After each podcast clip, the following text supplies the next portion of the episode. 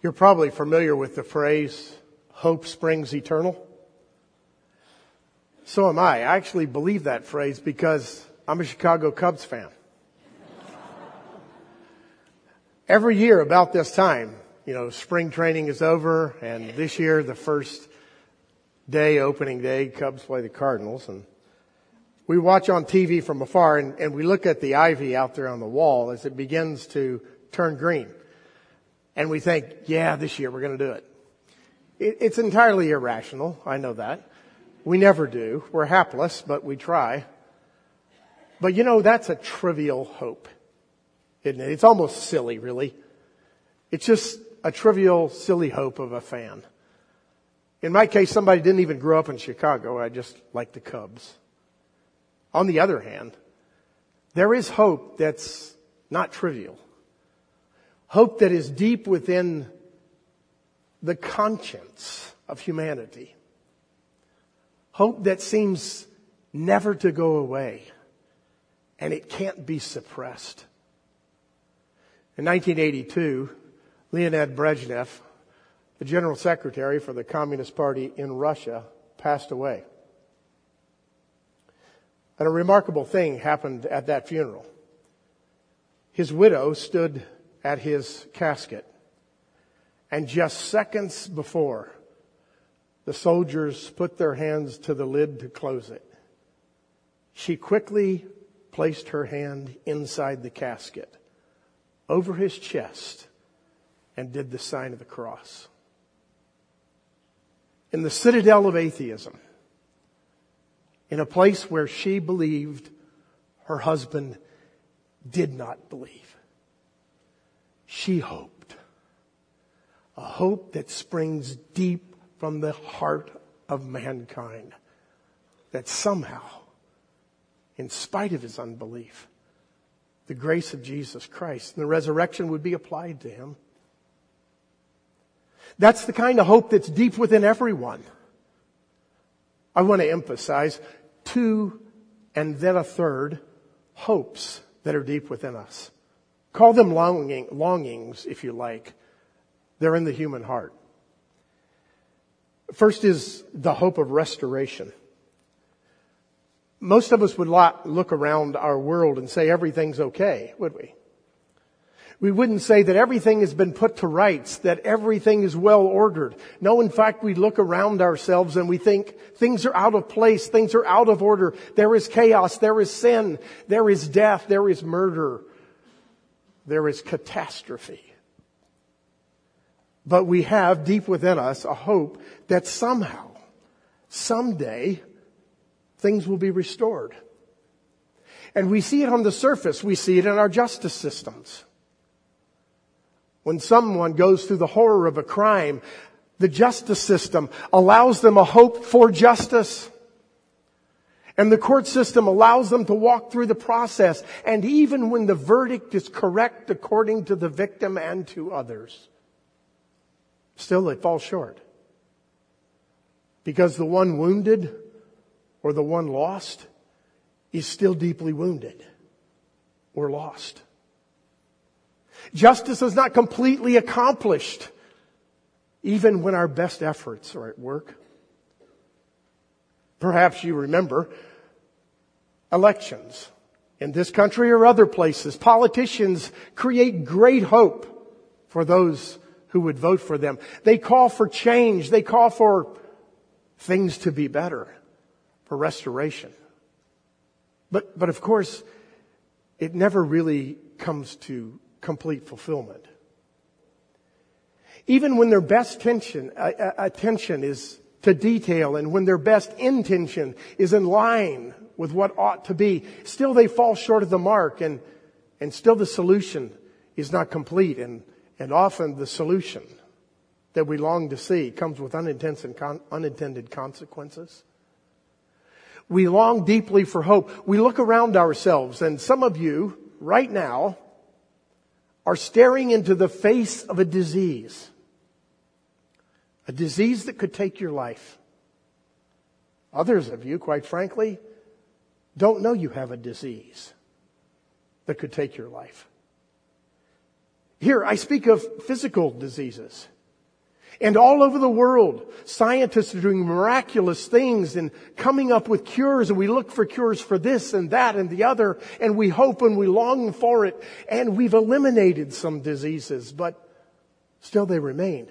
But yet the hope remains that somehow, someday, the cure will come.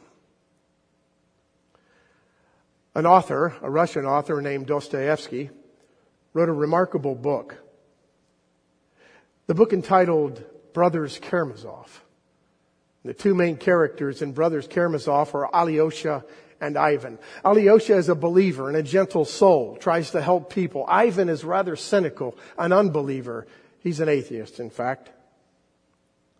But in spite of Ivan's atheism, Dostoevsky shines a searchlight on the inner desires and hopes of his heart in one passage. Because Ivan is recorded, the atheist, as saying, at the end of it all, I believe, like a child, that suffering will be healed and made up for. That all the humiliating absurdity of hum- human contradictions will vanish like a pitiful mirage. That in the world's finale, at the moment of eternal harmony, something so precious will come to pass. That it will suffice for all hearts for the comforting of all resentments, for the atonement of all crimes of humanity, of all the blood they've shed. That it will make it not only possible to forgive, but to justify all that's happened. Ivan, by the way, in the story remains an atheist, even though he has this abiding hope why? Because Ivan, the atheist, who actually believes, simply does not accept. Dostoevsky is making a very profound point.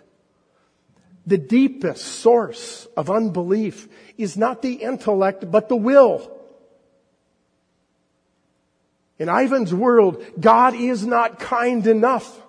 God's timing is not his timing, so he refuses to believe, to accept what he believes. But the reality is this, my friends. Because of the resurrection, that hope, that hope for resurrection, that hope for restoration, it's grounded in the historical reality of Jesus Christ being raised. You know, I've repeated it over and over again that in the history of the Christian faith, we need not focus in a singular way on the fact that Christ was raised because he certainly was. It's not just a historical event that Christ overcame death, but he certainly did. The reality of the resurrection is far deeper than that. The reality is of the resurrection is to pronounce a gigantic yes over the hope that's deep within humanity. That someday, because Christ was raised, everything will be restored. There's another hope that's deep within the heart of humanity. It's a hope for forgiveness. You know the hope because it's your hope. You know alienation from friends, from family, from colleagues. And you know, don't you? It's never a one-way street. You know that you're part of the story, that you have contributed in some way to the alienation between your friend or your family or your colleagues, and you long deeply, oh so deeply, to be forgiven. To be forgiven so hope could be restored. Ernest Hemingway has a remarkable story entitled The Capital of the World. Maybe you've heard of it. In the story, he tells about a father and a son. A teenage son who's estranged from his father because of some wrong he'd committed and because he's full of shame. Sounds so much like the story of the prodigal son. He runs away from home. The teenage son just disappears and the father longing to see him and extend to him forgiveness looks for him all over the country of Spain. And at the end of this futile hunt for his son, as a last ditch effort, he takes out an ad in the local morning newspaper in Madrid, the capital of the world. And the newspaper ad says simply this. The son's name was Paco. Paco. Meet me at the Hotel Montana. Noon Tuesday. All is forgiven. Papa. The father rose uh, the next morning and went to the hotel and was shocked. There was an entire squadron of police officers who'd been called out in an attempt to keep order among 800 young men named Paco. All of them seeking the forgiveness of their father. What's your name? In that story, my name's Paco. I'm the son who has wandered and sometimes continues to wander away from my heavenly father. And I'm the son, and maybe you're the daughter, who longs deeply to be forgiven. And the ad in God's newspaper is just the same. Come to me. All is forgiven. We have a deep longing for restoration. We have a deep longing for forgiveness. And we have a deep longing deep within us for righteousness. We do. In the tradition that I embrace, the Reformed tradition, I emphasize and perhaps overemphasize the notion of inbred, deep human sin that at the core of my being, I'm a person who doesn't go towards God. I'm a person who walks away from God. Instead of being God-centered, I'm self-centered. And I embrace that completely. But let's remember, let's remember that humanity, humanity is irreducibly complex.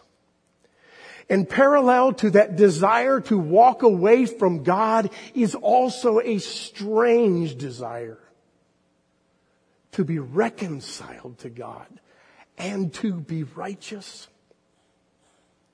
How many of you woke up this morning wanting to be a murderer? Wanting to leave your spouse, wanting to be angry with your friends, wanting to be violent with other people, wanting to do all sorts of evil you didn't. Of course you didn't. Because deep within you, you want to be right. You want to be righteous. You want to do what is good. In spite of your sin, you want that. And in spite of your best efforts, you can never achieve it. You try and you fail. You think you've got it and you realize how deeply flawed you are. And sometimes you feel like giving up, don't you? The longing of the human heart to be forgiven. That longing is there for a reason. And that longing, which is a hope, has a promise. You'll be forgiven and you can be made righteous. One of my favorite stories of all times is a story called The Rag Man. Let me read it to you. I saw a strange sight. I stumbled upon a story most strange like nothing my street sense, my sly tongue had ever prepared me for. Even before dawn one Friday morning, I noticed a young man, handsome and strong, walking the alleys of our city. He was pulling an old cart filled with clothes, bright and new, and he was calling in a clear tenor voice, Rags! Ah, the, uh, the air was foul and the first light filthy to be crossed by such sweet music. Rags, new rags for old. I take your tired rags. Now this is a wonder, I thought to myself, for the man stood six foot four and his arms were like tree limbs, hard and muscular, and his eyes flashed intelligence. Could he find no better job than this to be the ragman in the inner city? And I followed him. My curiosity drove me.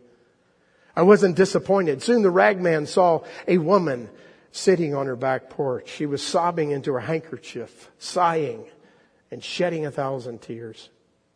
Her knees and elbows made a X, a sad X on her body. Her shoulders shook. Her heart was breaking. The ragman stopped his cart quietly. He walked to the woman, stepping around tin cans, dead toys, and pampers. Give me your rag, he said so gently, and I'll give you another. He slipped the handkerchief from her eyes. She looked up and he laid across her palm a linen cloth so clean and new that it shined. She blinked from the gift to the giver. And then, as he began to pull his cart again, the ragman did a strange thing.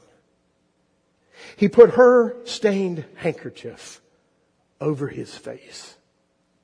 And he began to weep, to sob as grievously as she had done, his shoulders shaking. Yet she was left without a tear. That is a wonder. I breathed to myself and I followed the sobbing rag, ragman like a child who couldn't turn away from a mystery. Rags, rags, new rags for old. In a little while, when the sky showed gray behind the rooftops, I could see the shredded curtains hanging out of black windows. The ragman came upon a girl whose head was wrapped in a bandage, whose eyes were empty. Blood soaked through her bandage and a single line of blood ran down her cheek. The ragman looked at the girl with pity and drew a lovely bonnet from his cart. Give me your rag, he said, tracing his own line on her cheek, and I'll give you mine. The child could only gaze at him while he loosened the bandage, removed it, and tied it to his own head. The bonnet he set on hers. And I gasped at what I saw, for the bandage, with it went the wound. Against his brow, it ran a darker, more substantial blood, his own. Rags, rags, I take rags, cried the sobbing, bleeding, strong, intelligent ragman. The sun hurt both the sky now and my eyes. The ragman seemed more and more in a hurry. Are you going to work? He asked a man who was leaning up against a telephone pole. The man shook his head. The ragman pressed him. Do you have a job? Are you crazy? sneered the other. He pulled away from the pole, revealing the right sleeve of his jacket, flat, the cuff tucked into the pocket. He had no arm. So, said the ragman, give me your jacket. And I'll give you mine. Such quiet authority in his voice. The one armed man took his jacket off, and so did the ragman. And I trembled at what I saw. For the ragman's arm stayed in its sleeve. And when the other put it on, he had two good arms, thick as tree limbs. But the rag man had only one. Go to work, he said. After that, he found, found a drunk lying unconscious beneath an army blanket, an old man, hunched and sick. He took the blanket and wrapped it around himself, but for the drunk, he left a new set of clothes. And now I had to run to keep up with the ragman, though he was weeping uncontrollably and bleeding freely from the forehead, pulling his cart with one arm, stumbling for drunkenness, falling again and again, exhausted, old, old and sick. Yet he went with such terrible speed. On spider's legs, he skittered through the alleys of the city, this mile and the next, until he came to its limits, and then he rushed beyond. I wept to see the change in this man. I hurt to see him in such sorrow. And yet I needed to see where he was going in such haste, perhaps to know what drove him so. The little old ragman. He came to a landfill. He came to the garbage pits. And then I wanted to help him in what he did, but I hung back, hiding. He climbed a hill. He pillowed his head on a handkerchief and a jacket. He covered his bones with an army blanket and he died. Oh, how I cried to witness the death. I slumped in a junk car and wailed and mourned as someone who had no hope because I'd come to love the ragman. Every other face had faded in the wonder of this man and I cherished him, but he died. I sobbed myself to sleep. I did not know, how could I know, that I slept through Friday night and Saturday and its night too. But then on Sunday morning I was awakened by a violence. Light pure, hard, demanding light slammed against my sour face and I blinked and I looked and I saw the first and the last of it all. There was the ragman, folding the blanket most carefully, a scar on his forehead, but alive. And besides that, healthy. There was no sign of sorrow nor of age and all the rags he had shined for cleanliness.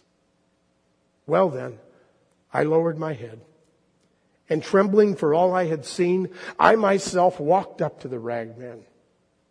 I told him my name with shame, for I was a sorry figure next to him. Then I took off all my clothes in that place, and I said to him with dear yearning in my voice, dress me and he dressed me. My Lord, he put new rags on me, and I'm a wonder beside him. The ragman, the ragman, the Christ.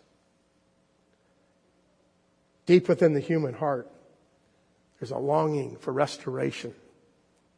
And because Christ was raised, all things will someday be made new.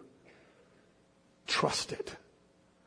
There's a deep longing in the human heart for forgiveness. And because Christ was raised, you too can experience forgiveness received from Christ and given the way Christ gave it to you. Believe in Him. There's a deep longing in every human heart to be righteous. And that righteousness will never be fulfilled by our efforts. It's fulfilled in Jesus Christ. The promise written over that hope is that he who knew no sin became sin for us so that in him we might become the righteousness of God if you receive him by faith. There may be some here this morning who have not received him by faith. Have your hope restored. It's not difficult. It can be done in the silence of your heart right now. You simply say to Jesus Christ, You know who I am, but I admit it before you. I'm a sinner in need of forgiveness. I long for restoration. I long for righteousness. Please become my righteousness. I will follow you. If you pray a prayer like that today, your life will be transformed. Perhaps you have prayed a prayer like that before. And perhaps the difficulties of life have almost crowded out your faith. And the hope that you once that had that seems so vibrant is almost a distant memory. Believe again. Reach back in history and grasp with all your strength the hope of Jesus Christ raised, and you'll be renewed. Let's pray. Our gracious Heavenly Father, we thank you that on a day like this, where we celebrate, we remember that you were raised from the dead. You were raised from the dead so that through your resurrection power, all things will be made new. And a day is coming, Lord, we believe it. We believe it because you said it in the revelation of John. There'll be a day when no more crying or sorrow or sadness or death or dying of any sort will exist. Everything will be made new because of the resurrection of Jesus Christ. Lord, we walk through life and we know we need forgiveness. And we ask, Lord, on this day that you will forgive us again. But especially, Lord, for that one who hasn't received you as his or her Lord, we pray that you will give them the faith to say, My Lord and my God, I believe. I need your forgiveness. We all long for righteousness, Lord, and we never measure up. But in Christ, our righteousness is, is found.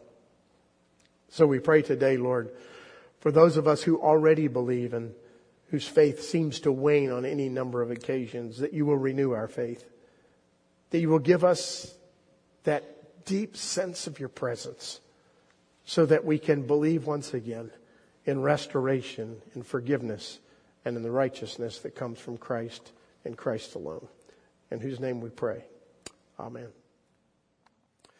Usually at the end of our worship.